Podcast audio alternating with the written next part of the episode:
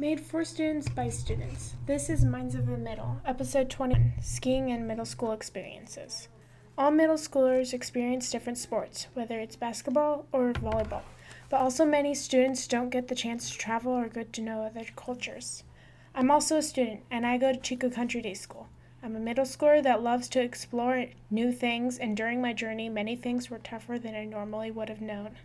For almost any sport, you're going to have to put a lot of work into your life, such as working out in order to be in a more competitive league or to keep practicing and putting all of your effort into your activities so you can become better and give it your all. I want to get many things out there and show everyone they can be good if they put their mind to it. But today I wanted to share my experiences on the slopes.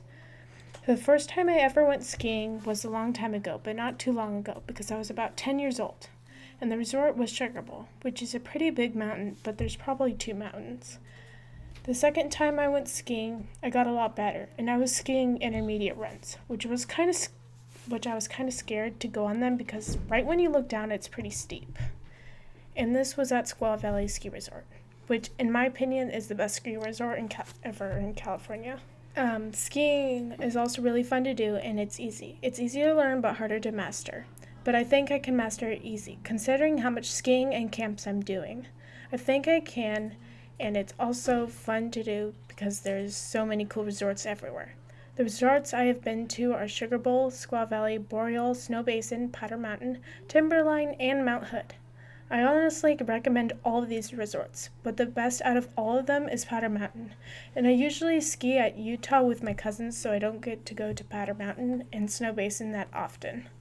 I also hope you can enjoy a sport or an activity like I do, and just even to find your own passion for an activity. And everything takes time and practice.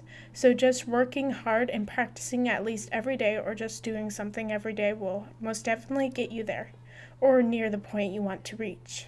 Be thankful for what you have, what will come of the future, and what will happen. Nothing is bad unless you make it.